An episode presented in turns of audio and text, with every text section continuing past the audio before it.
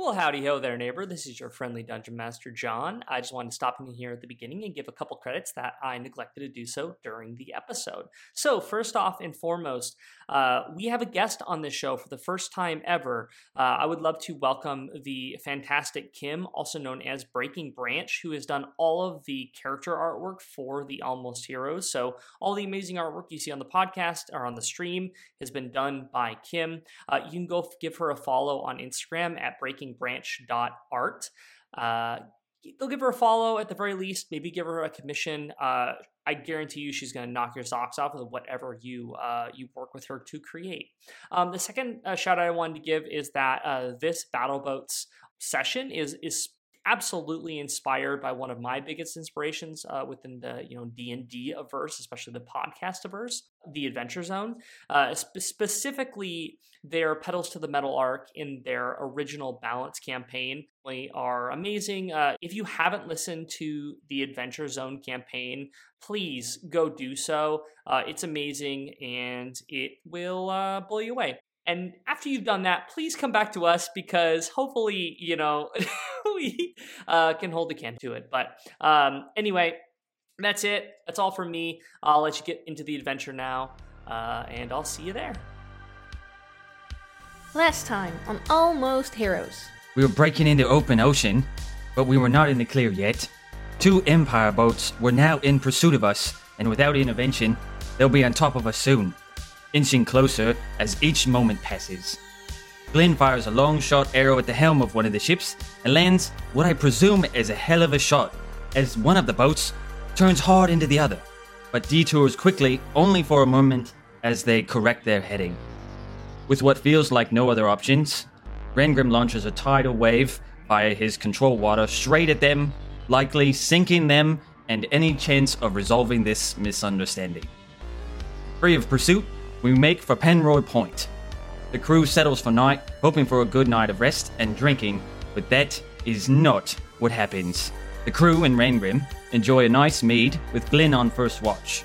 I, on the other hand, have one of the worst nights of sleep ever. But before the night was over, Glenn spots a stowaway as a dinghy is found on the side of the boat. Tracking it back to the captain's quarters, Glenn wakes me, then Rengrim with a quick dagger to the shoulder as he arms himself while still in the nude. I smash the door down, waking the captain, but no Tucker is found. Captain and I move to the top deck while Glenn flips the room and Rengrim tries to wake the rest of the crew. As I come to the middeck, he's suddenly gone. I slow. Then I hear a creak from behind the box. I attack as the captain tries to stab me for no reason. Then the disguise drops. It's Edna again, but this time grosser. In the same moment, Glenn finds a near lifeless Captain Combs stuffed in a chest.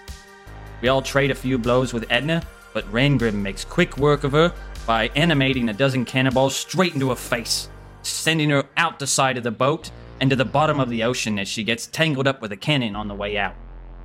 The next morning, we arrive at Penroy Point, all set up for what Captain called the battle boat races.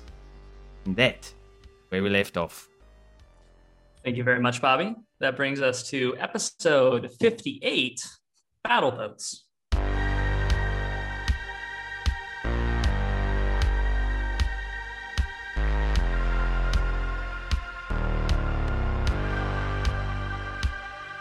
So, welcome back, travelers. We pick up with our almost heroes having just arrived at Penroy Point Isle after narrowly avoiding the enforcers of the faith of the Sakalian Empire.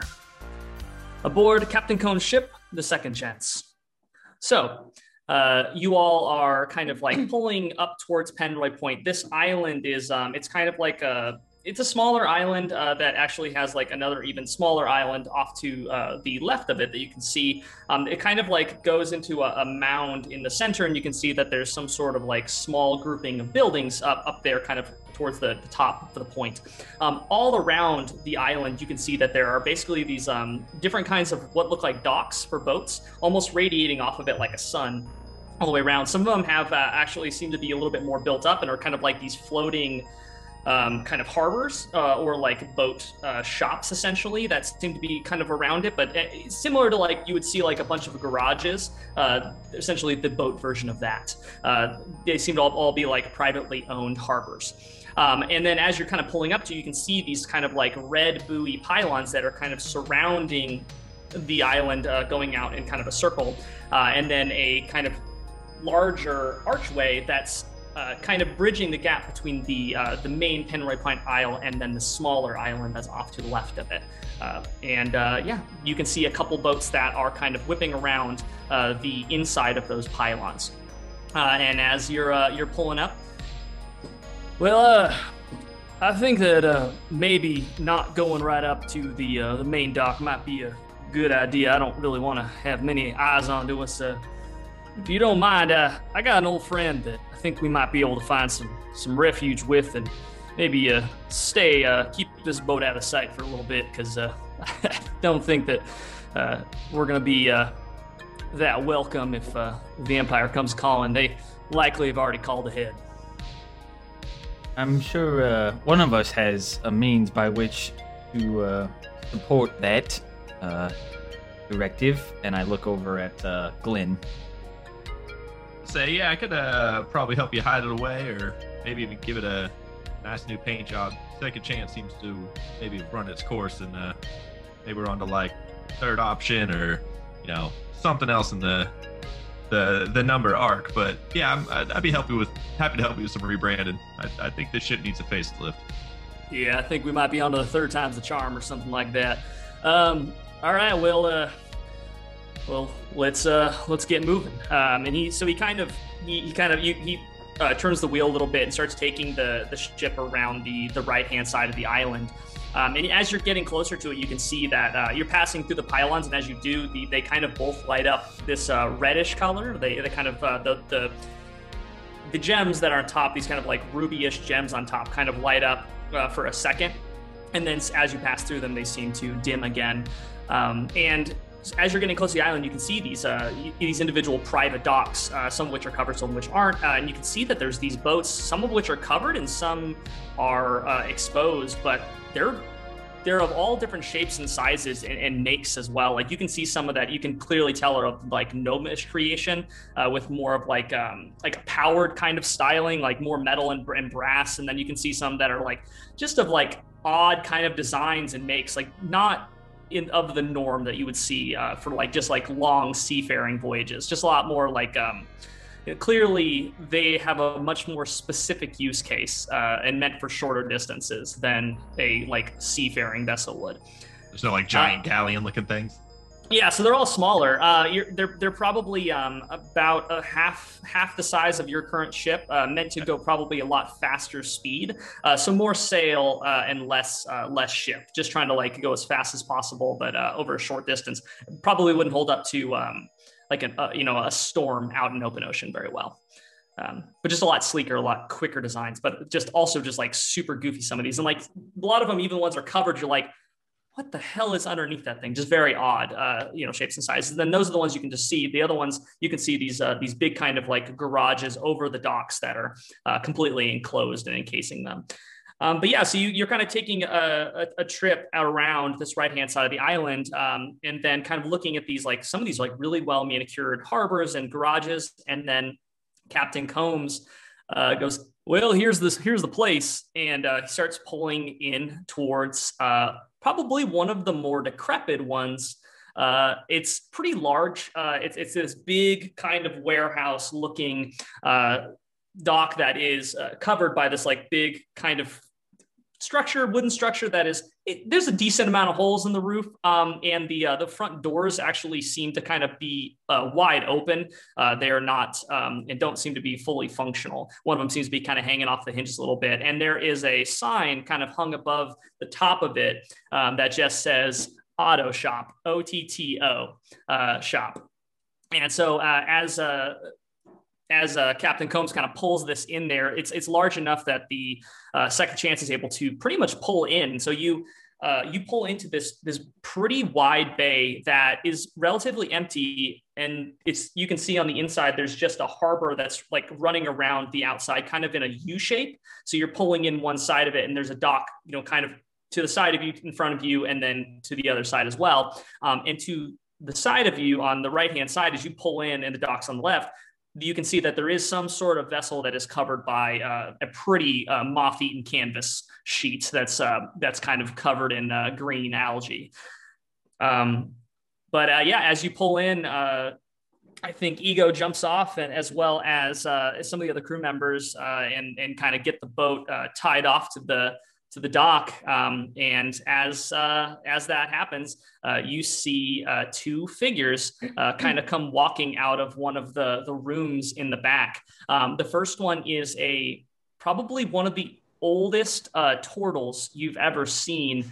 Um, completely bent back. His uh, he's like kind of grayish skin uh, and then his shell on the back which is kind of like comes to these spikes and points almost like a snapping turtle esque uh, has like these uh, barnacles and other growths all over it, like some clams and different things that are sticking off of it, uh, and is leaning heavily onto a cane.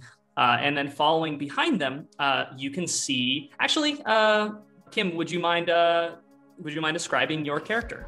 Oh, oh, yeah, yeah, yeah, yeah. Um, what you see walking in is actually a pretty tall tabaxi she is, or has the complexion of like a sort of a puma mountain lion-esque, a soft beige, blondish brown color, black ears, and dark fur running through down her spine, um, connecting to her tail.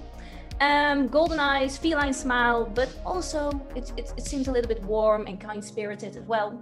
Um, a red kind of sleeveless vest cardigan. I don't know how you guys call it in English. Red and a underneath a bound together from ripped fabric orange top. That's that's what you see. so, yeah, you see these two figures walking in, uh, and uh, as uh, as the turtle kind of uh, starts walking towards the ship, and uh, Captain Combs kind of jumps off onto the dock here. Well, it's been a while. Nice to nice to see you again, Combs. What uh, what have you brought me? Uh, and now realizing I have to answer myself. You did it yourself. You did it yourself. oh man. Little things in life. It's uh, it's it's been a little bit of a while. That's, that's for sure. Uh, uh, we need to stay out of uh, you know, kind of the line of sight for a little while, if you don't mind. I try not to bring any trouble your way, Otto, but um, yeah, I, I don't know. It's uh, he's kind of looking around and he goes, "Man, uh, this place has seen uh, some better days. Uh, everything all right?" Still having a conversation. Well, you you know things uh things have been a little bit better uh, before. I uh, on some some hard times. I won't lie, but uh, actually, uh, this uh, Tabaxi here, she showed up just a little while back and's been helping out. But I, I pay I pay her what I, I can. But we uh if I, to be honest, if I don't find some way to make a little bit more cash, bring in some more business, we're uh, probably going to be, I wouldn't imagine I would be open too much longer. My, uh, my, my friend can help you with uh, marketing strategies and, and things. Cosmo like leans over the top deck of the boat, talking down at this. Is it a turtle? Mm-hmm. Well, that sounds quite interesting. Why don't you elaborate? I would be happy to hear about. You called it marketing. Yes, marketing. It's really good. You could fry it up. You could eat it raw. It's real good. But uh, I, I, couldn't have said it better myself, Cosmo. Any any whoosies? Uh, I'm Cosmo, and uh, these are my friends. And uh, what's your name, friend?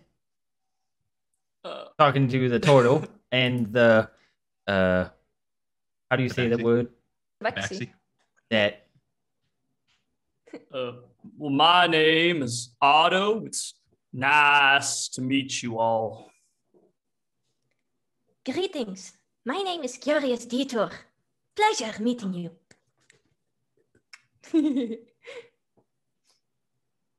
Well, uh, uh, yeah, I, like I said, I don't. Sorry to inconvenience you, Otto. I, I mean, if there's anything we can help with, I, I don't know, um, you know, what we can do. But uh, aside from just squatting and taking up part of your your uh, warehouse space, uh, I mean, I'm happy to pay you for the time. I obviously don't want to ask for anything for free.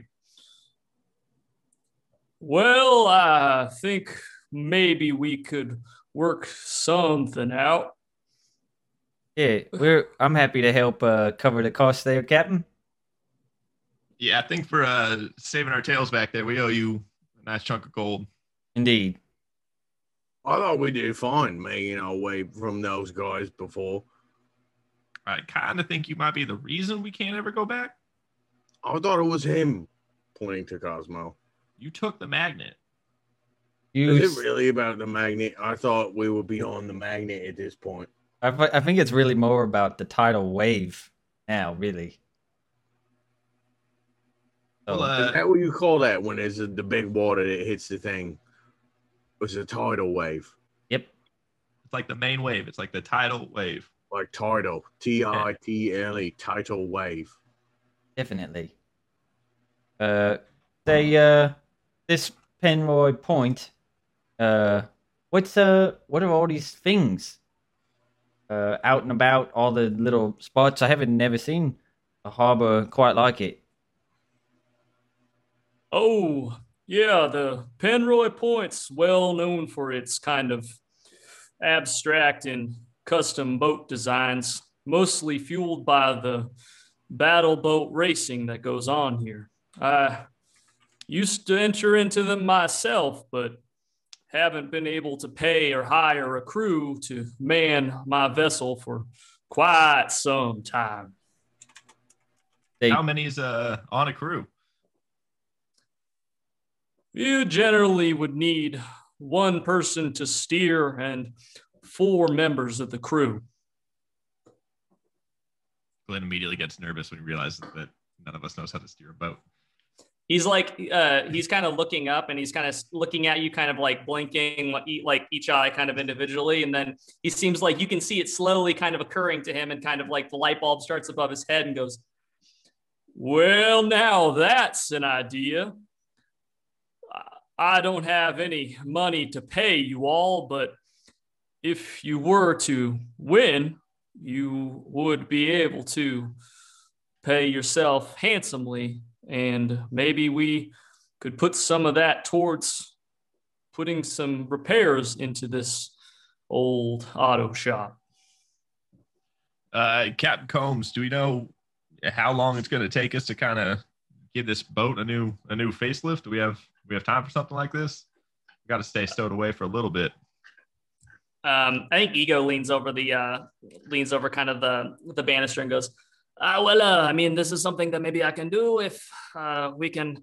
We got uh, plenty of people here that can do it in the meantime. Uh, seems like there isn't enough room for uh, for another on the boat as it is, so." We can, while you all are you know, gallivanting about and doing your battle boat racing, you know, maybe we can, eh, maybe this make this add a nice shiny coat of paint to it, huh? Sounds like a plan to me. What's the the buy-in for the race? Oh, there's no buy-in as long as you bring your own vessel with you. You're uh, more than welcome to enter, and us we might have to knock some of the the dust off of it, but it should be seaworthy. Um, and uh, I, I think that uh, I think he kind of like slowly moves over to the ship and kind of uh, like pulls uh, pulls on a rope that uh, lifts that is kind of a, a pulley to the ceiling and that pulls this uh, this like moth-eaten old cover off, and you see a pretty cool looking ship. It's uh, it's kind of like um, it's all made of this uh, wood and kind of iron metal uh, that is not rusted. It's kind, but it's all like this kind of gray and metal uh, ship. And then you can see on the front and back there are these monstrous uh, harpoon guns uh, that are on the front and back of it. A single mast with a really large sail in the center. Uh, large, oversized crow's nest at the top, um, and you can see that this boat is like the prow of it that goes down to the water is just much sharper, and the front of the boat is much sharper. Just it's designed to go fast, essentially. Um, and you can see that also. Uh, you kind of like notice something. I think Glenn, uh, you you recognize this. There's some sort of um, I don't know, some sort of like tubular kind of uh, maybe potentially engine-like device that is just below the surface uh, that you can see like where the prow would be or the the the, the, the, stern of the ship would be with a it would go down to the water for steering uh, you can see there's some sort of like metal construction down right below the water level this thing look like rusted or does it like look like it's been maintained like the moth covered thing looks beat it's shit but does this look like it needs work um, it, it, seems, for the most part, uh, it seems like it's been neglected a little bit. So you can see that there's like some some barnacle growth and whatever else, and maybe some some light uh, pockmarked and rusting on some of the metal.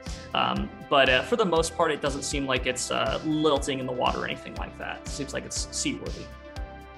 Uh, Glenn kind of gets excited seeing some machinations under the, the boat. Looks to Rangram, goes, "I think I might have found our next project." What was that? It's boat is yeah, I mean, uh, I see some technology underneath it already, but add a little bit of that god juice of yours, might be able to make this thing fly. Literally. I don't know about god juice. And, well, blood, hand, juice. I don't know what you really use. Maybe anymore. maybe it's just blood at this point. I'm not really sure, but uh, DM question: the mm-hmm. harpoon guns. What are the harpoons made out of? metal, um, and you can see that they're uh, they're attached to like a, a, reel, so like you could like essentially reel them back in. Um, reel is it a rope or is it a chain? Uh, hmm, that's a good question. Let's go with uh, let's go with chain. Tight, tight, tight, tight. That's the answer I want. Oh, yeah, we probably do something with this. Like maybe. Uh, what was the other thing that you saw that you liked? Uh, just off the back of it, there's there's something mechanical looking kind of like the uh what the chains coiled around on the bows maybe but looks like there might be some kind of paddles down there. I, there's only one way to find out. We got to go take a closer look. And glenn hops off the boat and right lands. just gonna stick his head under the water off the end of the boat and try to make a perception off the back. make a perception uh, yeah um, awesome. So you're uh, so you're going to uh, check the check the boat out, or what's going on? Oh, we're looking at this. What I'm assuming is the type of engine. Oh yeah. Um, so as you're kind of walking over there, um, I think that uh, I think that Otto kind of like he's like, "Oh, you got a good eye. That um, yeah, that's kind of a little. well, you got one good one anyway. Ah, that that down below the water there is kind of a, well, more of a, when you're in a real tight spot, just gives you that extra boost of speed you might be looking for. Had one of my gnomish friends uh, build that for us. I might be able to uh, do some fine tuning on it. I've I've worked with a, a gnome a few times on some small projects. Never anything this big, but I think uh, probably be able to get a couple boosts out of this bad boy. Uh, you mentioned that uh, Curious was it? She was helping you do some work around here. What what kind of projects she been doing to kind of keep money going here? Um, well, uh, mostly just kind of doing some repairs from from time to time on trying to make ends meet she's uh very talented and uh very uh will be very useful to have on that uh, during the race to hopefully help keep this thing in one piece. It's been been a lifesaver having her around here. So um we'll be sad when finally makes enough to go on the journey she's been talking about over these few weeks. Where's that where's that journey leading you curious? It is uh, leading me to very strange paths and roads. The end, I don't know yet, but getting back to my monastery is actually one of the things that I really want to do. But uh, sometimes I get a little bit distracted and I take some detours. Uh, do you remember what continent your monastery is on, or is it is it near oh, or far? it's it's no, it's um, it's not quite near, but distance is relative. I think it's in the mind, of course, but it's uh, actually in the in the. Oh, I need to say this correctly. The the Sea of Sands or the Sand Seas. What was it again? Uh, sea of Sands, yes, That which one. is uh, which is to the uh, in the, the east in uh, in Yes. Sakal. Yes. uh, had to make a trip through there, had to pass through, so I can't say I know it well, but I don't think you could be further from it at this point. So No, sounds like we it- need a it's quite the opposite. There's a lot of sand there. There is only water here. perceptive. You, you were right there, uh, Otto. I think she could be very useful in this next this next race. When when is this race? Yes. Do we have time to fix the boat? That was going to be my next question.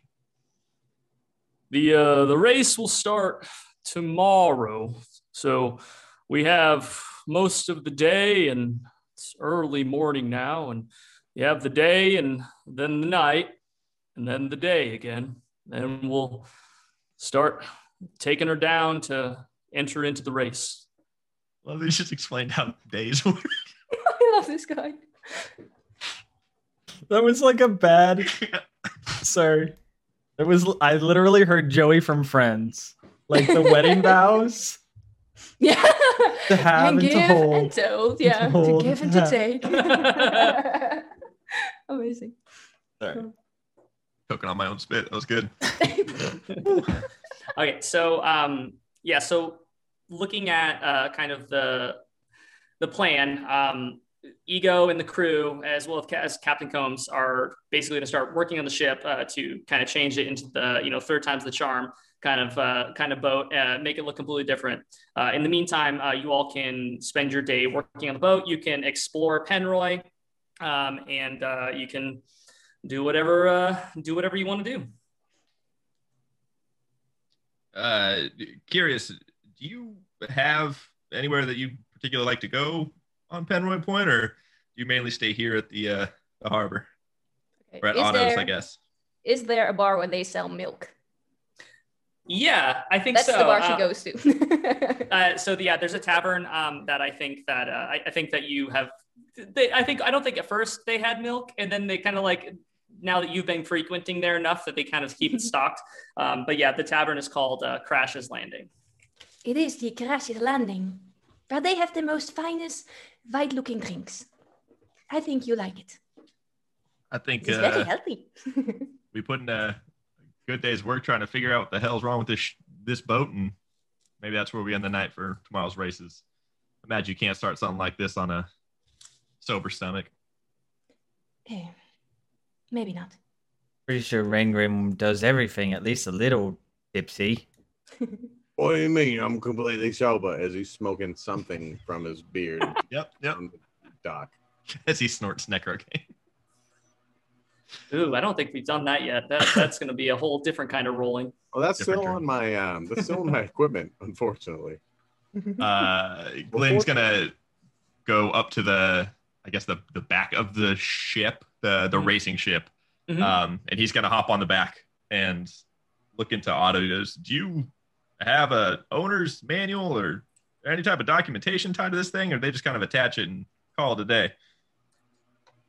It's kind of uh, uh, I don't even if there was some kind of owner's manual, it's been modified and tweaked and changed so much that doesn't really apply anymore. More of just kind of look and see and test and try out and see if it does what it needs to do. Is there like handles or buttons? Yeah. Push.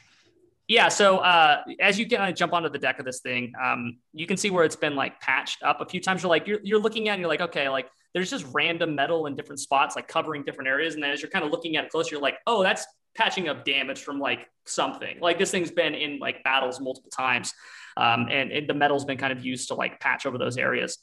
The controls are uh, a normal ship's wheel, but it's made out of iron. Uh, and then there are about 13 different levers and, and little buttons all the way around it. Um, and in the center of the steering wheel, you can see what looks like uh, just this big red button uh, that's directly in the center of the wheel. Uh, and Otto, kind of as he sees you look at it, goes, Now don't touch that.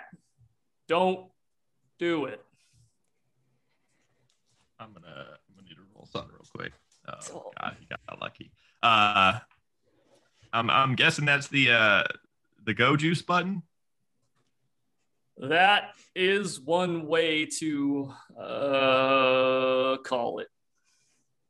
I'm, I'm, I'm assuming when we're in our our races, we need that extra push. This is what we're gonna want to use, not any of these 13 other levers. I don't want to be making that mistake in the middle of a race. Now, don't you worry. I'll be happy to handle the driving. You all just make sure that we don't have any hop ons. We're going to have some hop ons. Oh, we, Oh, they they can touch our boat.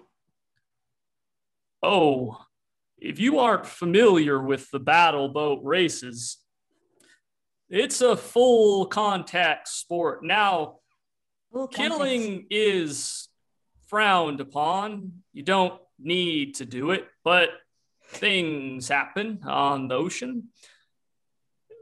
Basically, you just want to be the one to cross the finish line first or be the last boat still above the surface. Well, it seems like smashing the other boats is probably the, the safe bet, right? That's kind of what I was thinking. I mean, guys don't even have to go anywhere. You can just start smashing their boats.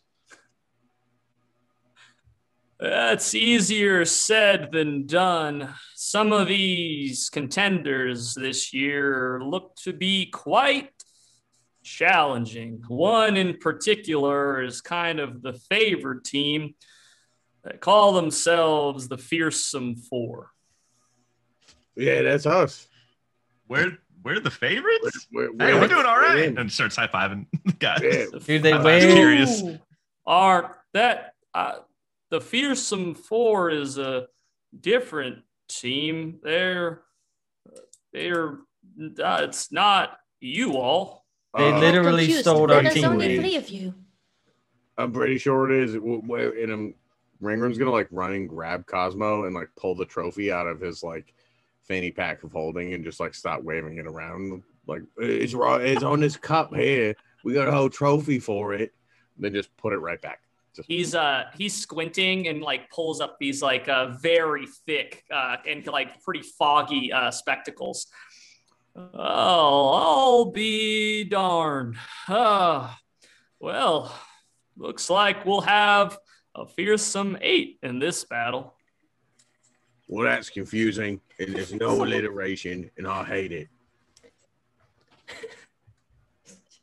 Sajuko is awesome. The fearsome are four. Yes. Very good. Very good.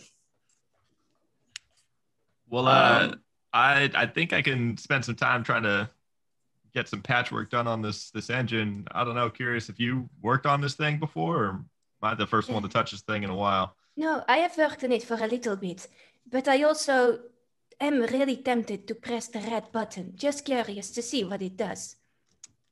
Can I am not going to, but uh, you know what they say. Curiosity kills the cat, right? Can I insight check if she's going to push the red button if I'm working on it? Yeah, yeah. Uh, natural twenty. she is tempted, hella. oh God. It's been a full time job keeping her away from that, but Well, I think Uh, do it. I think we maybe listen to the really old turtle who survived for this long, and maybe don't think about the fact that none of his other crew exists. Well, yeah, maybe we don't a push the long button. Time for him to say anything, and now I'm bored. Well, why don't you uh, spend some of that energy helping me get this engine right? That's fair. And Bringer would follow Glenn's direction and using mending and my artisanal blessing to like fix stuff. Mending like patching holes and mm. possibly fixing any of the metal on that engine there.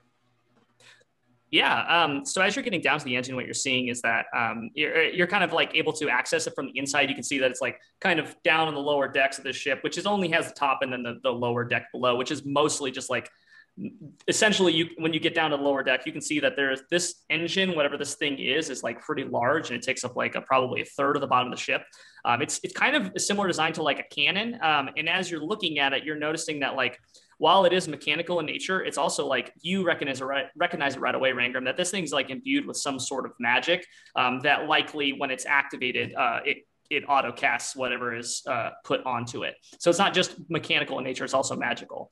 Uh, but yeah, you go around the ship, kind of uh, you know hammering on things, uh, fixing things up, and it like we get the quintessential like pull back from, and you kind of like look proudly at it. And it's kind of like does the sparkle uh, all over the ship now, where it's like been it's basically been cleaned and waxed. My Ranger goes fixing. Uh, I would spend a good chunk of time asking Curious and Otto. I don't know if we need to RP this part, but just like any of the vulnerabilities of this thing and kind of trying to guide Rangrim to reinforce those points. The existential thermal exhaust port, if you will. Yeah. Um, what Otto basically communicates to you is that uh, the ship is really fast, uh, and so as long as like you can keep the other ships off of them, he's not worried about losing a, a match of speed. It's more that because it's uh, it's not as armored as it as it could be to try to keep the weight down. Um, so like it's it's potentially a little bit weaker than some of the other ships, but uh, it has the ability to go a lot faster.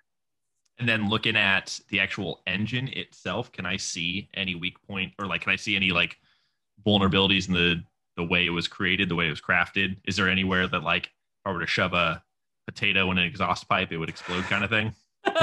uh, any uh, any kind of yeah any exhaust ports from uh, like the Star Wars exhaust ports. Yeah, um, thermal exhaust ports. Yeah. Yeah, thermal. Exactly. I was trying to think of that word. I was like, wow, my, my nerd brain failed me. Uh, roll me a. Um, what, I always forget what we've been rolling for this. Uh, I guess would be intelligence for this one. Yeah, yeah. Roll me an intelligence check. I'm not actually doing anything. I'm just trying to learn about it. Uh, balls. Which one? Let's do. Uh, that's a 14 plus intelligence. Oh, damn. Wait, saving throw or check? This is a check. Uh, 17 yeah. total. 17 total. Okay. Um, I think that when you're looking at your, uh, you're not able to, I, maybe you get down slightly by the water. You're kind of able to see the part that's like outside the ship, but from the inside, it doesn't seem like it's any super weak points. It's it's pretty well armored, especially on the outside. Uh, it, you assume that maybe potentially if something was like, I mean, if literally something blocked it up and then you press the red button, that potentially could probably blow the ship apart. You could guess. Uh, so that probably would be something to be careful about. Uh, but aside from that, it seems pretty well armored and uh, protected. And the back of the ship too is like extra, like there seems to be extra armor on the back of the ship in that area, and then kind of also on the prow of the ship, uh, like a battering ram. They, uh, if the ship was to go down, is there anything to save uh, us or me particularly from? Uh... uh well, I would have probably assumed that you would probably have to be a pretty decent swimmer, but we don't keep any kind of life preserving boats or anything like that on here to keep the weight down as much as possible. Oh, well, that's really great and all, but uh, where can I buy one? oh, you like some sort of floating device? Sure, yeah. Maybe a potion that'll make me float, or uh, armor and then a bright orange light. he he pulls. He kind of uh, walks over and uh, clomps over to this uh, little this old chest in the corner and kind of starts digging around through it.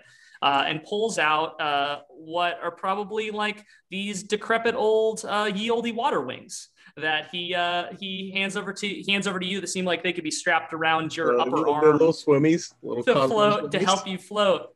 Uh, he goes, now you can inflate these yourself, but you might have to shed some of that armor. Uh, they, I don't know how well they're gonna be able to support your weight. You're a heavy little lad.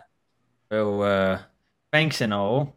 As he like looks down at these water wings, as uh, well, uh, little turtles all around him.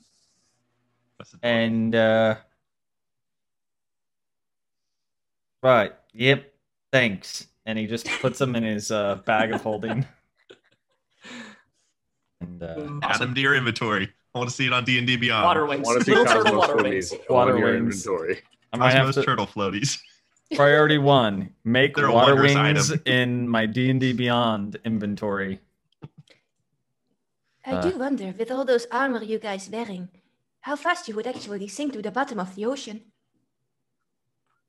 Uh, That is. I'm alright. I can just I can do this thing. This thing you talk about, what is it? Uh, this, and I'm just gonna jump off the boat right after I just Oh my. walking Okay. Oh, right after you cast what water walk. oh uh, So you- you you just jump off the ship and just like land in the water, kind of like boop. Just imagine it's like a. It's like Uh, you jumped into a non-Newtonian fluid. Yes, exactly. what do i gotta do to get that i want that Well, I can do that, but you hate the water. I didn't think you wanted to touch it at all. i just hate being in it if i get to be on top of it that's really cool Well, it's Maybe you fine. should- Just jump right off right here, and you'll be fine. you're a liar I've trained really hard to do That's this. not true. If you, if you, Curious said, I trained really hard to do this, and then she just run from one end from the docks to the other end through the water or over the water, like, da da. So You should- Cosmo, you it's should start fine. I'm doing it. She's doing it. Everyone's doing it. Just jump off the bridge. Yeah, everyone's Wow. doing it. Cosmo, do it. Uh, yes, my friend. I'll bet if you run really, really fast, you could probably get right across it. Not falling at all. Totally good. He goes a real one.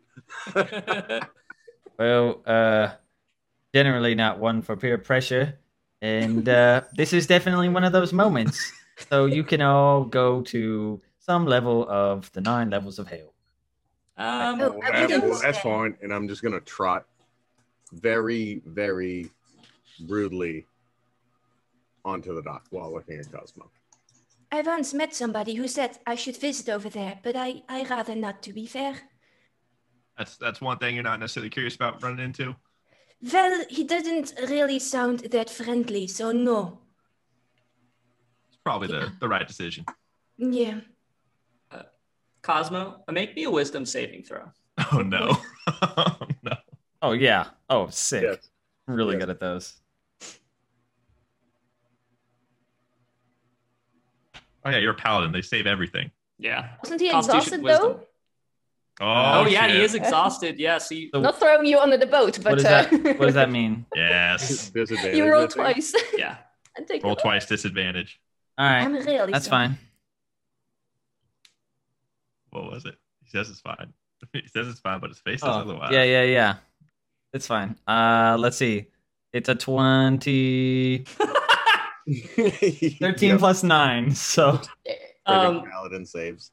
You see ego uh you see ego's kind of like as he does that um it's a kind of like it's like oh like you should yeah ah, you should uh, go run across the water. He, you can see his eyes kind of flash uh, real quick and you catch his eyes um cosmo. And then he, he like you feel like kind of like uh, some sort of like spell like suggestion wash over you real quick. And then uh he kind of like starts laughing just goes and looks over at random and goes what i tried. And uh, sensing that, uh, uh, Cosmo goes, You first.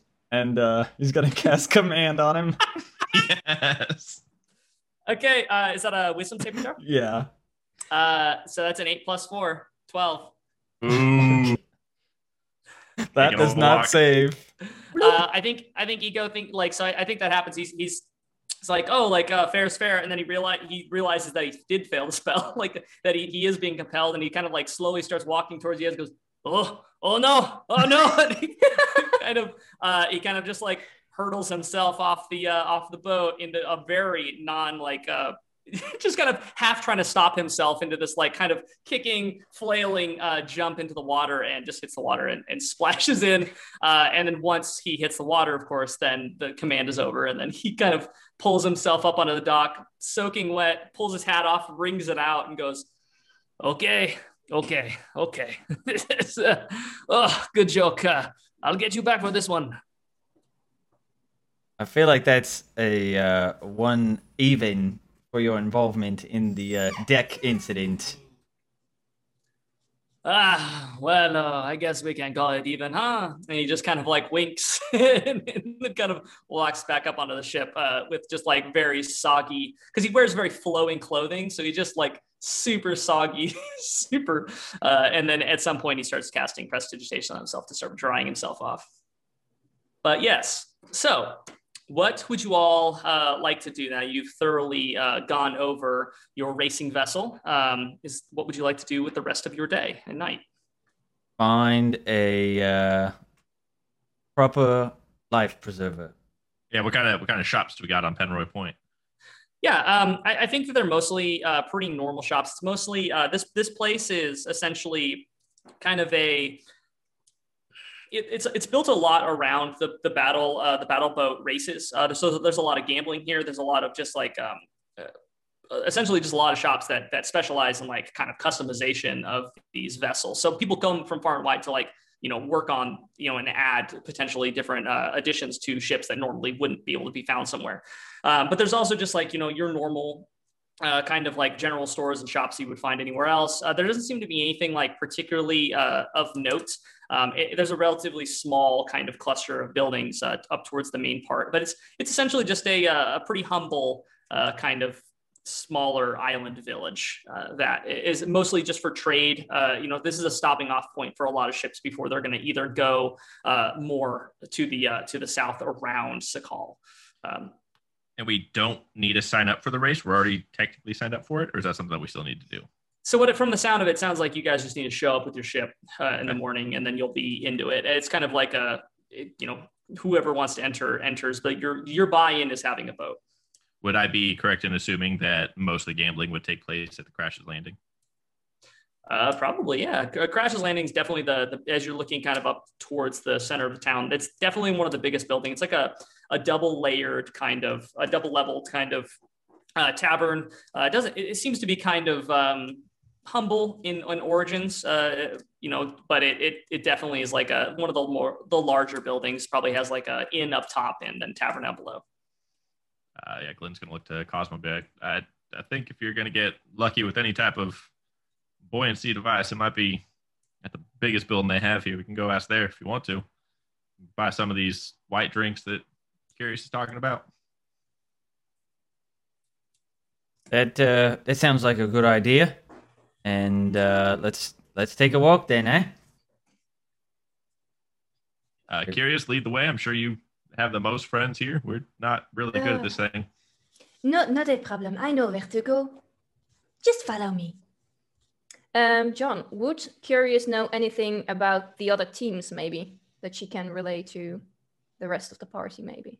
Yeah, um, yeah. So you would know that um, most of the the teams uh, would be essentially gathering uh, from, especially the night before. Uh, it's it's you haven't been here for a super long time, but mm-hmm. from what you've heard, Otto, uh, you know, kind of telling stories as he wants to do, very long winded stories. Um, you would know that it would be pretty likely that the teams would be probably having a ripperious kind of uh, night up at the uh, up at Crash's Landing tonight. Mm-hmm. Um, you have seen a few of the other teams. Um, one of like note uh, in particular was uh, you've seen some um, what looks like more like seafaring Aarakocra, which is was really strange. Uh, more uh, not really with like the wings, like they're a flightless version of the Aarakocra with more of a, a longer bill. Um, that was really really kind of odd. Um, there was um, you've seen a few uh, different sets. Some uh, there's there's definitely been like some were rats that have been around. Um, there's uh, there's another team that was uh, that was kind of odd. That was a it was a like a blue dragonborn, uh, you know, and then like a like a human, a dwarf, and then another gnome that were kind of like there's just there's there's there's just like a lot of activity here, especially around the time for the uh, the races to be going on. So like it's it's just like you don't know exactly who's part of each race. Like a lot of these teams keep their like what their boats look like very secretive. That's why they're enclosed within these uh, the kind of the floating harbors uh, with like the you know the cover over the top of them. Uh, so they're very secretive about you know kind of what they're going to be bringing to the races. But you you've definitely seen like a few teams uh, around that um, you know probably are going to be entering into this uh, race. So you would probably guess that there's probably a good you know close to probably ten other uh, racers that are me in this. Okay. Anybody with play that back. anybody with uh, red capes? Uh, I I don't think you would. Uh, I I- I don't think that you would have seen anyone particularly with like a, a notoriously red capes. no, no red capes, but really strange looking birds. Adam Marsh's and cape on and it's still red. Mhm. That's Straight. true. Uh, I feel like we need a. I I know I would like to place some bets on ourselves to win, as that has always worked out in our favor. But uh, I think we we start with the drink and go from there. Sounds Okay. good. Um, yeah. So uh, at this point, probably it's um, after being able to like look over the, the ship and everything like that. I, I would probably say it's probably like mid to late afternoon at this point. Um, so yeah, you're able to uh, kind of uh, following um, following Curious uh, up up kind of the, the the pathway that leads to like the the more central part of the island up on up on kind of like the hill. Uh, yeah, you you come across the uh, the sign for the tavern crashes landing and you can see that there is like the doors are pretty uh, pretty wide open. Uh, you can just hear that there's a, a good amount of uh, ruckus coming from inside of it. Um, and you can see that it's, it's likely probably a, a you know most of the uh, there's probably just like a bunch of tables uh, and then kind of a uh, you know a central a central bar on the back wall. Well, uh, curious since you're uh, hosting, I'll buy first round. Just I guess you you place the order and we'll we'll trust you.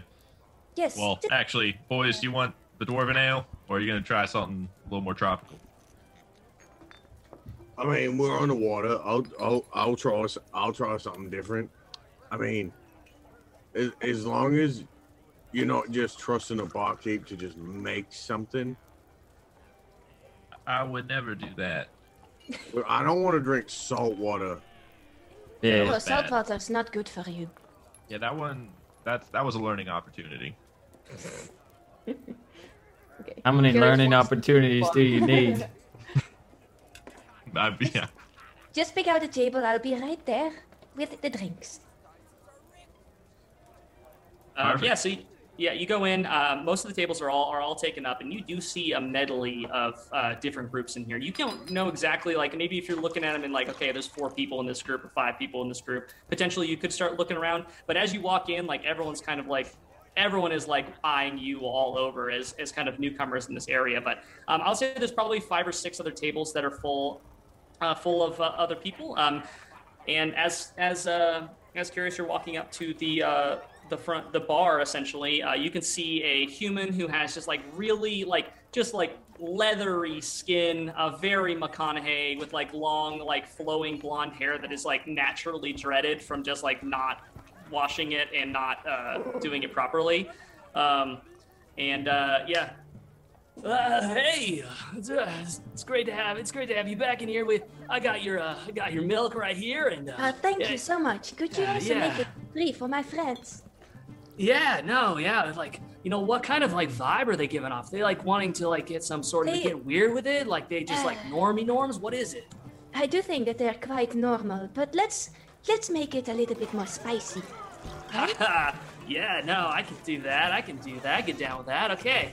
Uh, and so he starts um, he starts uh, whipping up some stuff. Of, of course, first he like uh, takes this um, out of this like very specific like kind of like iced uh, cooler, uh, pulls out this like jug of of milk uh, and pull, pours that first uh, for curious, and then starts messing around with these other drinks. Um, and I think he took uh, the term spicy to heart because uh, what ends up coming out is this uh, kind of like reddish, bubbling, uh, like concoction uh, that actually looks um, pretty, pretty interesting. Um, and as he hands them over to you, he goes, ah, "I've been wanting to make these ones for uh, quite some time. Uh, these are the red manas. Uh, yeah, let's let's see how they handle them."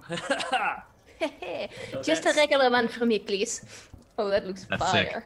So as he's uh, as he's kind of like right before he hands them off to you, he goes, "Oh, forgot something," and then he uh, pulls a uh, uh, pulls a little light uh, match out and, lights them all, and so that they're all smoking uh, as he's uh, as he as you're as he hands them off to you. Oh my, that is quite wonderful. Thank you very much. Um, put it on their uh, tab, please. Oh yeah, no, for sure. Otto's gonna pay that, right? Most definitely. All right, all right, yeah, cause uh, cool, cool. That's going, that's going to be all fine. No worries, no worries. And she walks away. He's just kind of like still nodding, very blank Yeah. faced. Um, yeah. So as you're walking back through, I'll, uh, I assume that you know. Super handy, uh, jumping over tables, stuff like that. Nothing drips out of it, and then presents it. Amazing. Then Cla- gives her a little clap when she lands the drinks that he spilled last time. I was trying to walk through everything. Thank you very much. Enjoy. Uh, well, Um, boys, when when in Westreach, I guess. I don't know where we are. Cheers. Do, he, Well, and Rangram immediately takes it, on fire, shoots it. Okay. I think you were supposed to. Bl- uh, okay, blows it out and shoots it. Uh, yeah. Uh, everyone roll me uh, Constitution saving throws, and then the dwarfs get advantage, of course. do we have to sing a song first? Yes, you do. Do you have one ready? I do not, but maybe he has. Funny looking little one. And she pats his head. I, I've always thought that myself. Thank you for putting it to words. You are welcome, also not so tiny and not so big one. Well, that's just hurtful. no, it's quite curious. Got a 12. Okay. Um, what did uh, Rangram and Cosmo get? Uh, Rangram rolled a 21. Fuck you. I'm also resistant to fire, anyways. I was not worried about this. There. Uh, Cosmo got a 22. Okay. Is he still running with disadvantage? though? Mmm. Oh, It'd be a straight true. roll. It'd be a straight roll. You want me to roll it again? Sh- Uh, well, whichever one you rolled first, I'll take that. I actually don't remember what I rolled Okay, first. then roll again. that's okay. Uh, okay. It's very important. It's Very important. Make or break. Fire. Hey, I threw up in my sleeves. Everyone has to go through this. It's fair. It's fair. You're not wrong. I sacrificed some good, good sleeves. Changing my. Yeah, no, that's fair. Uh, what did you roll, uh, Glenn? Uh, 14, I think is what I said. Yeah. Yeah. Oh, wow. All right. I actually rolled worse than you. I rolled a 13. Okay, uh, Good is all powerful. Cosmo. Um, so I rolled. Uh, I rolled dice on my end too for the quality of the drinks. Uh, Rangrim, yours was actually really bad. it was like basically like turpentine as you kind of took it down. Um, but you, because of your fire resistance and your high roll, like you just got, you take it down. You're just like, like I've had worse kind of thing. His one eye turns into a pupil for a second and it just goes back. It's like, um, uh, Cosmo, yours is a little bit better, but like still, it, it it's kind of like um, it, like the spice, which I don't I don't know how much like Cosmo would, would be familiar with like very spicy food, um, but We don't I, use a lot of spice in dwarven food. I think it, I think it gets you, and you all see uh, Cosmo's face kind of like turn like kind of start turning a little bit red, um, and like I think like I think you get a little bit of just like um, ambient steam coming out of your ears. I give him my regular milk. This will help. that's That's smart. that's fair. Uh, do you drink it? Uh, is this one spicy too? no, this one is actually the one that I drink. Uh, okay. And he just like takes a big gulp of it. Uh, it's it's really uh, it, it- it's I don't think um, I don't think you've had milk quite like this. It's, it's very very creamy and sweet, uh, and then also like it pretty much immediately quells uh, whatever uh, like your that spice. You kind of see the the red from uh, from Cosmo's face kind of go and go back to normal. What kind of milk uh, would it be? Uh, curious. What kind of milk would, would, would Curious be drinking? Oh boy. Um, not from those dogs dogs animals though. Um, Bugs. Manatee milk.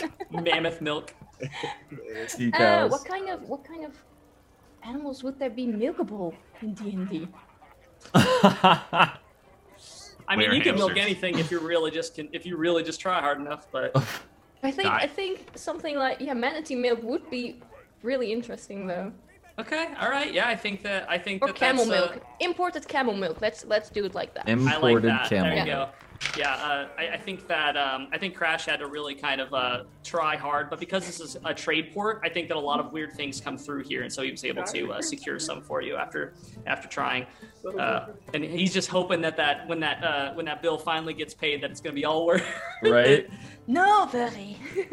um, yeah, and then Glenn, uh, yours yours is actually like you, you, kind of like for the first time like you don't understand what their uh, what what their kind of like problem is with this drink because uh, you take it and though it's spicy, like I think that. Uh, I think that Zephyrian food is like a lot spicier, and you're used to it anyway. So yeah, you're able to uh, take this, and it's it's it's really nice. It's well balanced, um, and uh, you kind of blow the fire out. I think before you drink it. Yeah. Um, oh, but yeah. yeah, no, it's it's good. It's uh, it's like eating a like a well, I guess uh, the Sakalian version of a uh, atomic fireball warhead yeah, or whatever. It's like a, it's like a red out. Nice. Mm-hmm. Uh, yeah, it was a, hell of a choice there. I'm glad you ordered, not me. Usually doesn't go that well. No, very. I definitely probably stick to the dwarven stuff. I don't know why I tried exciting things. I, I didn't think that was that bad. It was it was actually pretty good. I feel like I should have more of my drinks on fire. That's that'd be on brand. That would make sense. I, I think that um, I think that at some point uh, Rangrim gives a gives a big burp, and I'm pretty sure a little bit of flame comes out. It's all of the it's all of the cartoon effects right now. Cosmo yeah. get the steam. I like Absolutely, hundred percent. Um, yeah. So as you all are kind of sitting there and uh, enjoying your drinks and um, I, I, don't know what you like maybe strategizing for the the day ahead, kind of what you'd be doing. Um, but you're looking around and kind of taking notice of the other uh, teams that are the people that are around you, and um, some of them you can probably guess aren't battle boat racing teams. Um, uh, but yeah, so you're looking around and. The, the, there's these other these other uh, groups of people that are you know some of them you're like these people are probably uh, there's a group of four hobgoblins uh, that's actually kind of cluttered around a table uh, that they're as soon as you guys came in, they're looking at uh, kind of looking over at you and grunting and talking in some sort of uh, some sort of language. Um, but Glenn, actually, I think all of you, but Glenn in particular, someone catches your eye from across the room, and as you look over at them, they also realize that you're there, and you see a familiar face of the blue dragonborn orc who you all fought against uh, in the uh, in the tournament uh, over in um, my gosh, I cannot uh, Rockdale. Rockdale. Uh, his name is. Orc. Hold on. Orc. Yes. Yeah. yeah. Um, he, okay. he's, sit, he's sitting at a table with a, a very large human, a kind of like very uh, like kind of like piece together uh, steel and um, chainmail armor on this dwarf that's smoking like this cigarette that is just or this this huge like cigar that is just like wafting billows of smoke clouds over their table um, and then a uh, a gnome that's wearing like a pretty big monocle uh, and is like kind of uh, just kind of geared up in what you would recognize as like artificing gear. Uh, Glenn kind of like there's a, a little wave to him. Does he wave back? he he kind of looks looks over at the rest of his group as they're kind of engaged in conversation, and then just kind of does like a very like like brings like two fingers up from behind him and then kind of turns back around at the table uh, and you can just like you you look like he you can tell that his face is like I wish I was anywhere else right now. Yeah, sensing the bad vibes. Okay. um, that's amazing. Okay. Um, Glenn kind of like in the best hand signals that he can, just kind of like like I don't even know, waves down that like I'll see you, I'll talk to you later, like I'll see you tonight. Like, are you okay? Like, are you good? Does he respond? Uh, to to Orc. To Orc, yeah, as like um, subtly as possible. I can't do it subtly. Brian can. Glenn could probably do it pretty subtly. Uh, you see, uh, you see them kind of look like look at you in confusion, and then pulls a, a piece of uh, like something out of their pocket and talks into it, and you hear Orc's voice in your head. Uh, goes, "Hey, uh, wh- what, uh, what are you guys doing here?" I mean, I was gonna ask you the same. Did you steal our name? Uh, about that. You son of a bitch. I mean, is uh, you didn't have it. Uh, I mean, I, what was the likelihood that you guys were gonna come here? I couldn't. It's like trying to come up with a name off the top of your head. It was just the first thing I thought of. I couldn't go by the other name. Oh, that's that's how we landed on it. And don't even say I don't trademark it because you know it is. We'll see you on the water. Also, are you Uh. okay? You look terrified. Yeah, I was hoping for some easy coin in this uh, uh this race, but uh, you guys aren't entering, right? Oh, uh, bad news, my friend. Uh, Well, how about Uh. this? I'm gonna place a nice hefty wager on ourselves to win, and you sabotage on your side. and I might throw a little bit of your way. uh, That's roll persuasion check. sound. Yeah, Yeah, roll yeah, roll yeah, persuasion check yeah. with advantage. Glenn, who are you talking to? And I'm gonna tap him on the shoulder and cast guidance. Ooh. These were both great. Oh, I don't have anything for persuasion. I need to shut the fuck up. Uh, wow. Uh, with advantage, twenty-three. Okay. Uh, Thank you for the I think that you. guidance. I think you just get. Um, I, I think you just get back to like. Uh, I'll do my. We'll see if there's an opportunity, and then he kind of like puts the thing down and, and stops the communication. Um, and I think shortly after that, he uh, he kind of like, for whatever reason, whether it was his own uh, doing or what, but the that team gets up and leaves. Um, kind of, but yeah, they, they kind of head out. Uh, but yeah, and you all are kind of left in there with uh, a few of the other teams. Um, you do see uh, one one creature that kind of walks into. You're like, this is really strange. It is what you would recognize as an Aarakocra is likely what uh, Curious have been uh, uh, like kind of uh, trying to explain what they are. But it's essentially an Aarakocra that is much more duck-like than uh, than bird-like. Uh, has like a bill and doesn't have wings like a large. That would likely be like not a flightless bird, or would be a flightless uh, bird. But um, they're wearing like very much like pirate garb. Has like a sash over one eye. Um, and uh, walks in and just you know sits down, gets uh, some sort of drink with a little umbrella on it, uh, and just kind of hanging out over by the uh, the bar for a bit. Um, so you do see that, which is something I don't think you all have seen like a nautical version of an Aarakocra before. It looked like a duck. Yeah, like a duck person. Oh, Looks like so- Howard the Duck. I say, Is it Howard they- the Duck? Are they tall? What is Uh, their it's a sizing little bit like? shorter than shorter than Aarakocra, probably around Okay. like five feet. Okay. Okay. So tiny. That's so absurd. Uh, I, yeah, I'm actually flabbergasted at, the- as a at a duck Aarakocra. um, well, I think we uh, might be closing this place down. Do we want to maybe head back and see if we can't get ready for the race? Anything Yeah, you guys want to take care of tonight? I, I have a question. And Rangram's gonna look at curious. So, like, do you turn back into a person at some point, or are you just always a cat? I, I think that might be. I don't know how to technically respond to this. Well, are you always a dwarf, or are just going to weird. are you going to be turning into a human? Well, no, I'm a dwarf. Why would I do that? I am a tabaxi. Why would I do that? I'm confused by everything. Okay, let, let me So explain you this. of Ah, in the distant lands of the Sea of Sands, Sands of Seas, Sea of Sands, there is this folk called Tabaxi. They're cat-like people. Yeah, cat folk.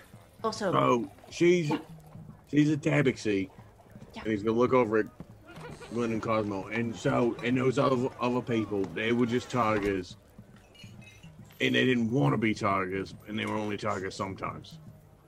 I think those are called bear tigers.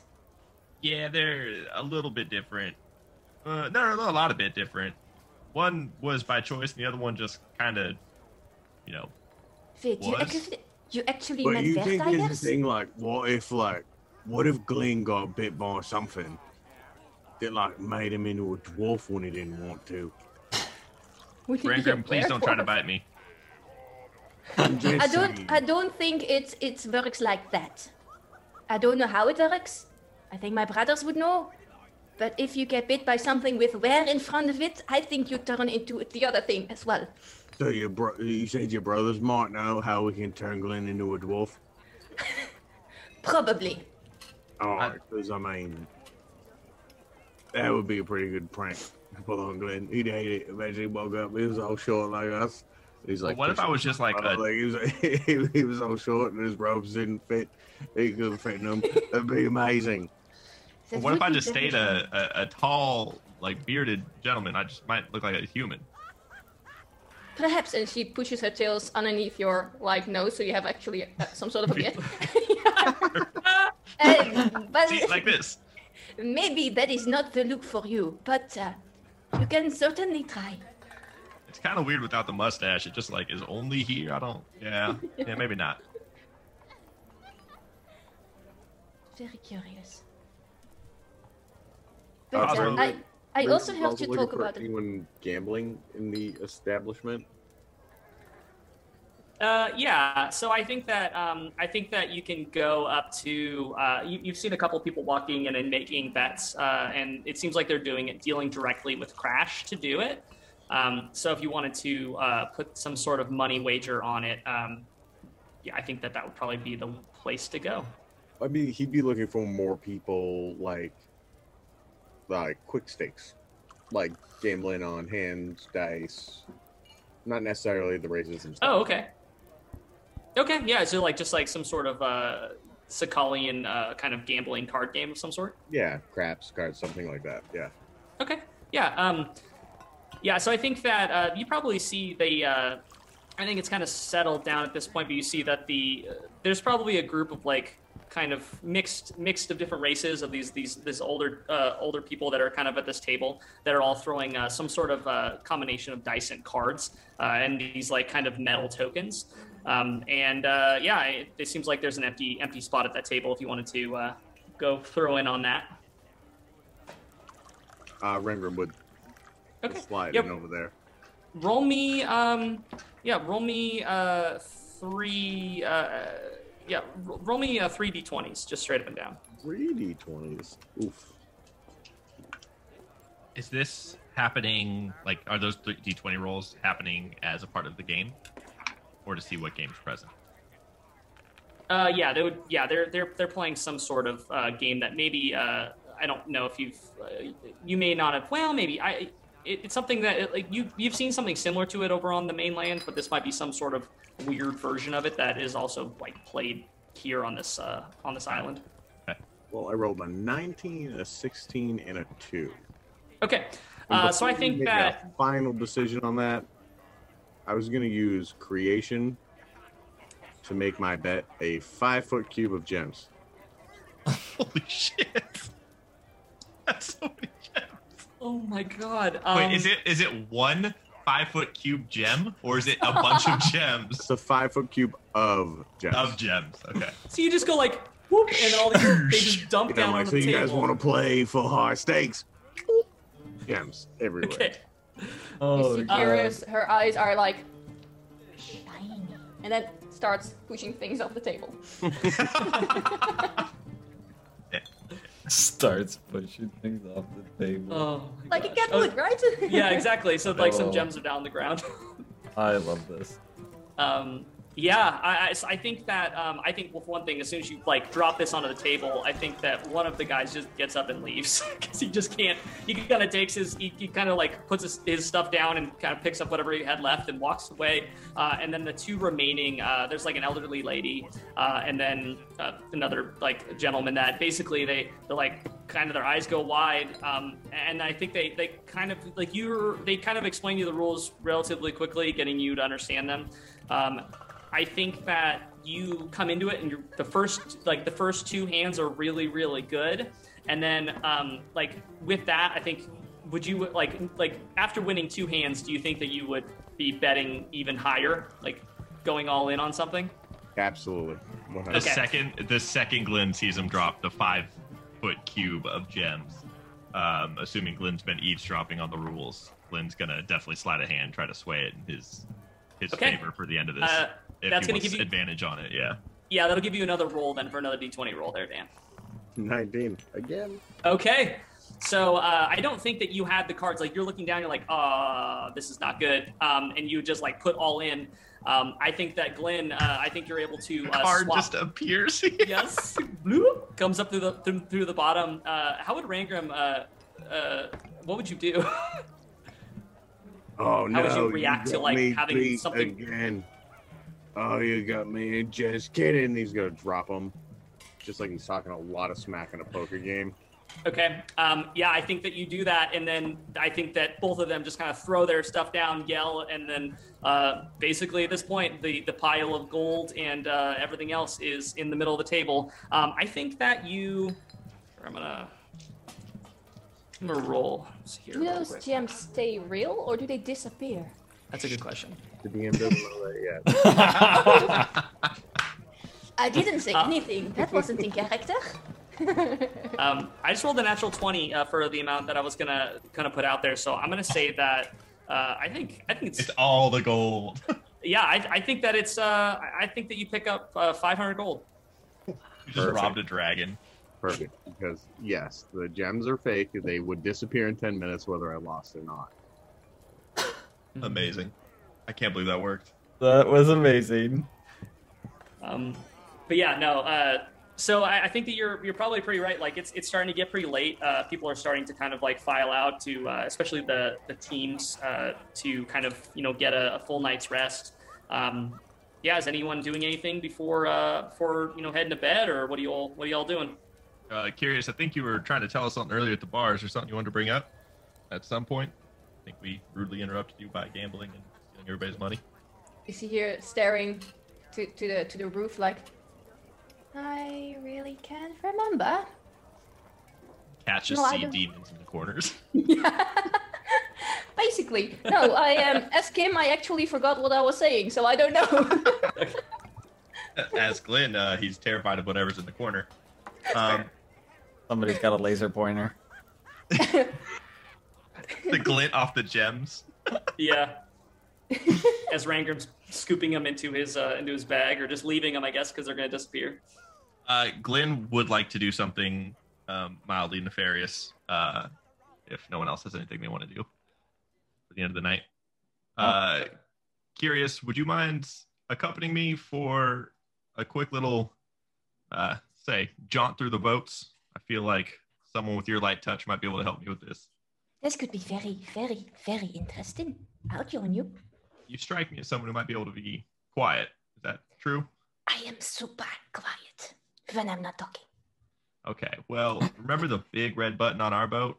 No, yes, I do. I feel like some other boats might have similar big red buttons. And Otto only told us not to push our own big red button. He didn't say anything about their big red buttons.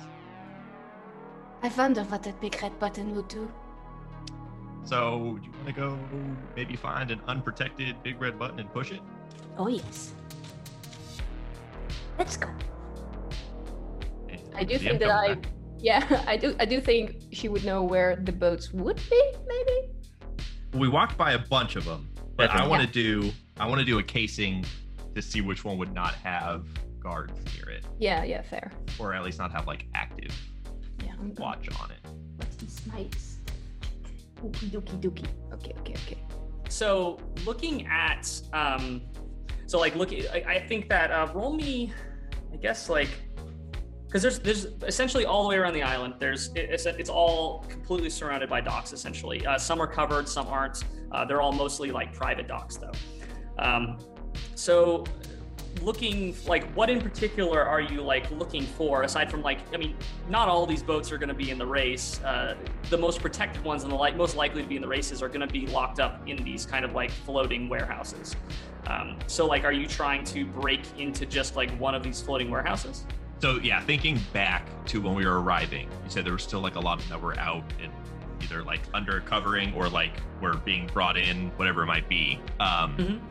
Glenn would be trying to think back and maybe with uh, Curious's help, trying to identify something that might be um, like an amalgamation of technology, the same way ours is, where it's like a traditional boat that might have upgraded at one point to get Okay. A booster jet attached to it. He's not. He doesn't really want to go mess with the gnome's bolt boats because he doesn't think whatever he can do to a gnome's boat would be enough to damage a gnome's boat. But you know, maybe if the hobgoblins bought a jet booster off a gnome, that might be something he wants to fiddle with. Maybe Curious knows a boat that might be uh, available to be big red button pushed. Okay. Um, yeah, roll me. Uh, hmm. Roll me a perception check, curious. Okay, I'm going to use the dungeon bot dice. Which actually only rolls once for me. I don't know why I should do this. Uh oh. Oh no, it's not that good. Um, it's a 13. Okay. Um, I think that I think that if as far after uh, having like kind of what Glenn's looking for described uh, to you, I, I think that you remember seeing this like group of goblins that were uh, that had kind of brought in this what looks almost like um uh, like a like a sled with like these uh, two kind of like pontoons on the side of it, and then like one big kind of long tube that had like what probably looks the most similar to that rocket booster that's on the back of the uh, on the back of Otto's ship. Um, and from what you remember, they probably didn't have the the money to uh, get a enclosed warehouse, and so they just have it kind of like haphazardly covered. Uh, but they were pretty like probably like you probably saw it just kind of as you were passing uh, going up to Crash's Landing from time to time. So they're they're not right next to Otto's shop, but they're close enough uh, that you would have kind of seen it. Um, and now, kind of as you all are leaving, and kind of wa- as uh, probably Rangrim and Cosmo are heading back to the shop. Um, you all kind of split off and uh, are able to kind of head down uh, to the docks under cover of night. Uh, roll me stealth checks, both of you. I'm gonna use another die. Uh, Dang it, it rolled the same thing. Okay, um, 14. Dang it. uh, I rolled a 23. We're supposed to be quiet. Okay. Okay. Uh, they rolled a five. So uh, I think that when you get over there, um, you you kind of walk over to this what looks like this like pretty like it's got a kind of s- scrambled looking uh, canvas cover on it. It's not very. It's like patched together. There's like pieces of pelt and stuff like that in there too. Um, but you can see that. I think the goblins got a little bit too carried away uh, with their partying from, and they are just like passed out, slung over a bunch of barrels. Uh, but you can see like five goblins that are just kind of like back to back uh, and kind of falling over each other, sleeping on each other, uh, that are just like dead asleep. Okay. Their smell is the worst. Yeah, they uh they don't bathe often. If they do, it's probably seawater. We uh we're gonna be quiet on this one. Mhm. I I'm gonna tamper a little bit with their their fun little engine, and when you're ready, I say you hit the big red button and we go. Oh, okie dokie. Okay, uh, roll me. Uh, so I think I'll, I'll just take your guys' stealth checks, which are totally fine. So you can get up onto this thing. Um, I think that once, essentially, once you like, you can walk out onto the pontoons, kind of stepping off the dock, uh, and and you can kind of see now up onto it. So it's these these two lower pontoons that kind of go. Think of like um, a seaplane, but instead of having wings, uh, this thing has like these kind of stubby little short wings on the side of it, and then one on the top. So it almost looks like a rocket that's uh, has these like little pontoon buoys on the back of it. Uh, there's an engine that is like just kind of attached onto this wooden structure that looks like it is just like the most haphazard looking uh, addition onto the back of this, uh, essentially like rocket pontoon. Okay, now I'm going to Glenn quickly is going to collect um, with his water skin as much water as he can from the ocean Okay. in his water skin, and he's going to walk towards the the exhaust, the back of this engine, hmm and he's going to kind of like climb himself on top of it as quietly as possible, and he's going to cast shape water, and he's going to take a five foot cube of water and then freeze it right over the exhaust hole of this engine. And he's going to hold it there and then he's going to carefully quietly climb down and creep next to uh, curious and say no it's a really big red button I wonder what it does. and as she Okay. pushes I tap her shoulder and i cast invisibility on her and i just Nice. start running okay. Yeah, so I, I think that um, I think you you Same. pushed you push this red button that's kind of on the front uh, the front panel of the uh, of the engine of like the, the, the seat, and I think you take like a, a backflip off this thing and land on the dock and just start taking off. This thing, um, as you all are kind of like fleeing the scene, um, you- Glenn doesn't look back. He's just going. He's the Cool the guys, cover look at explosions. you see the cover itself like start to it just like it's almost like somebody takes a hand invisible hand and just rips it off in the back as the jet propulsion starts to like build up you can see that like essentially this thing is starting to like it's starting to glow like red hot now as this flame is getting larger and larger and the thing is starting to press against the uh, it's trying to go forward but it's pushing against the dock um, and you see these goblins that start to like wake up as this thing starts to just like roar with what sounds like a dragon waking from a slumber.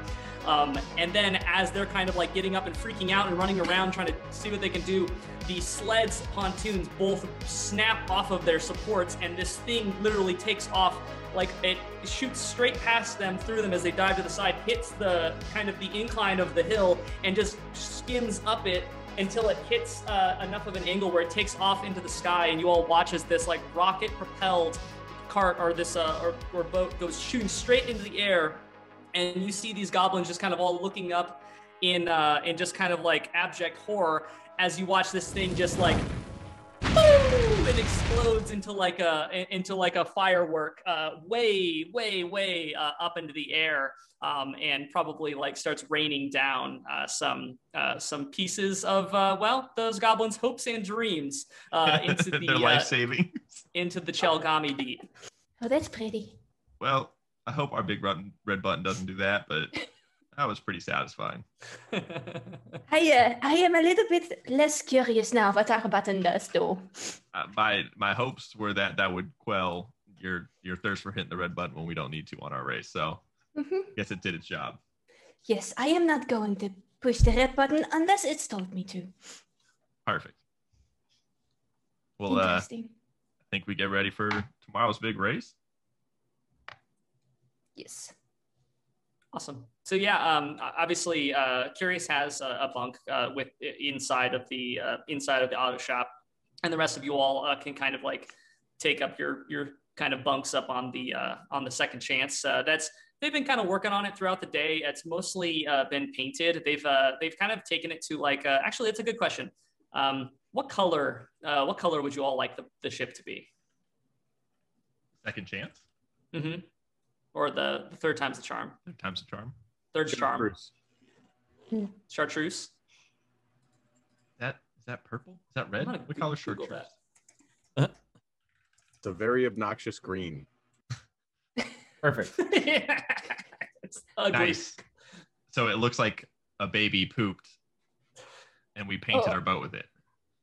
That's literally what chartreuse is. Yeah, That's it's like literally the- Poop.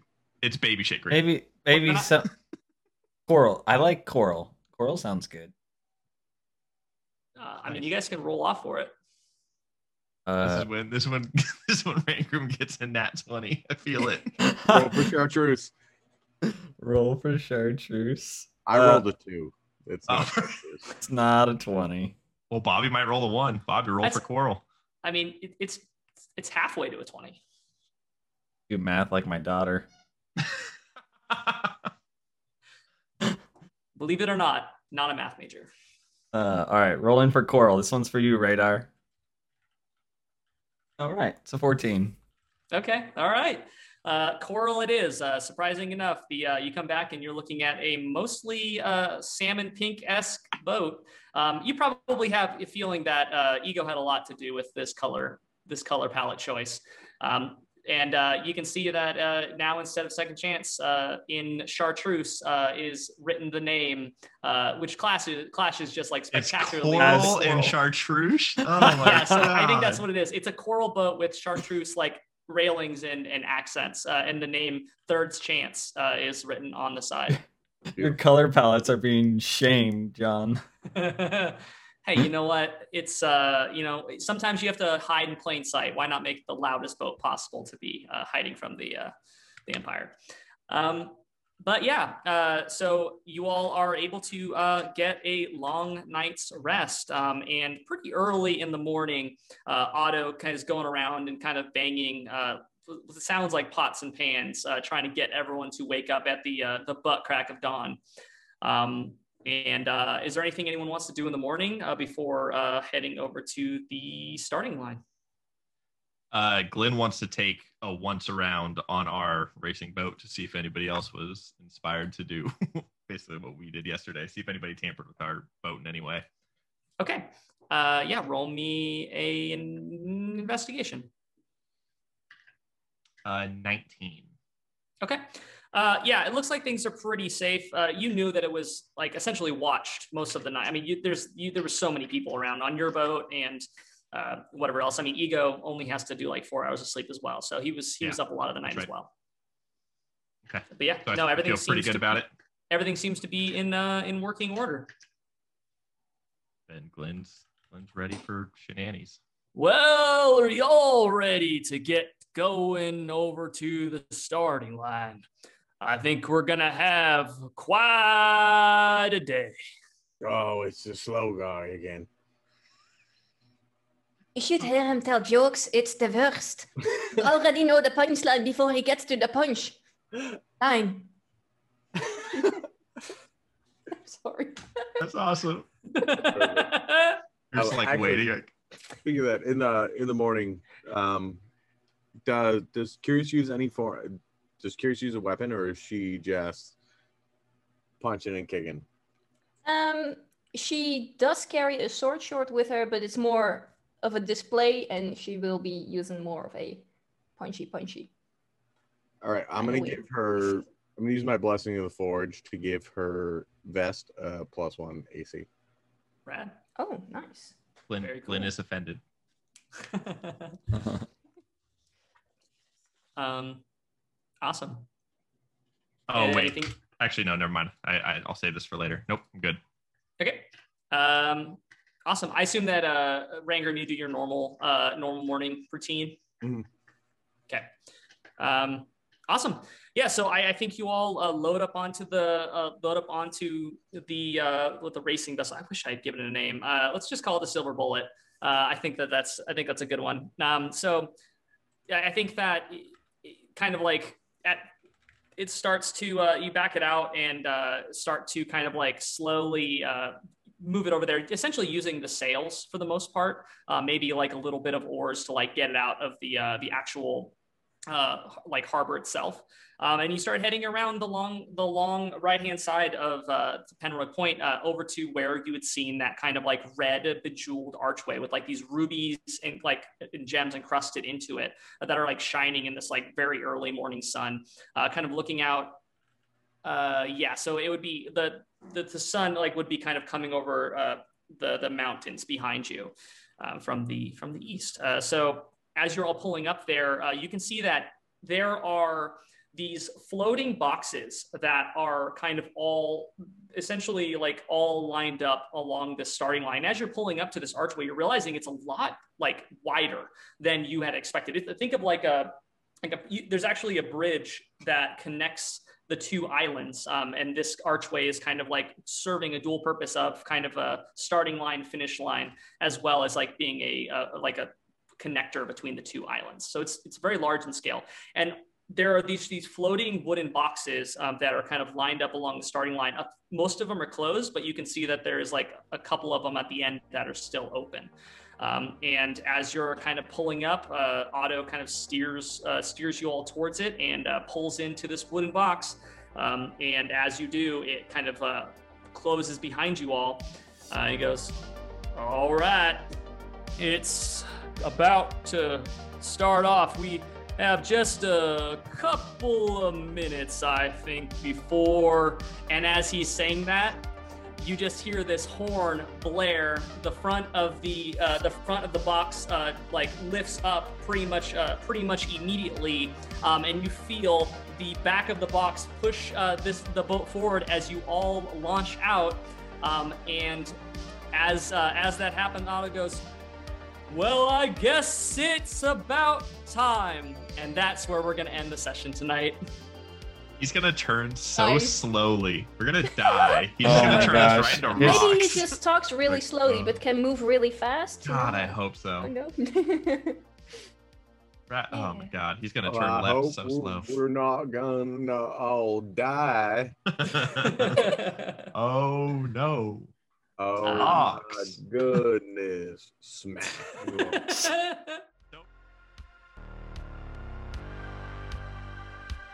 Thank you for listening to the Almost Heroes and their mostly 5th edition D&D adventures. We post new podcast episodes every Monday, and you can catch us live on Twitch every Tuesday at 7 p.m. PST at twitch.tv slash bangerangbobby. See you there.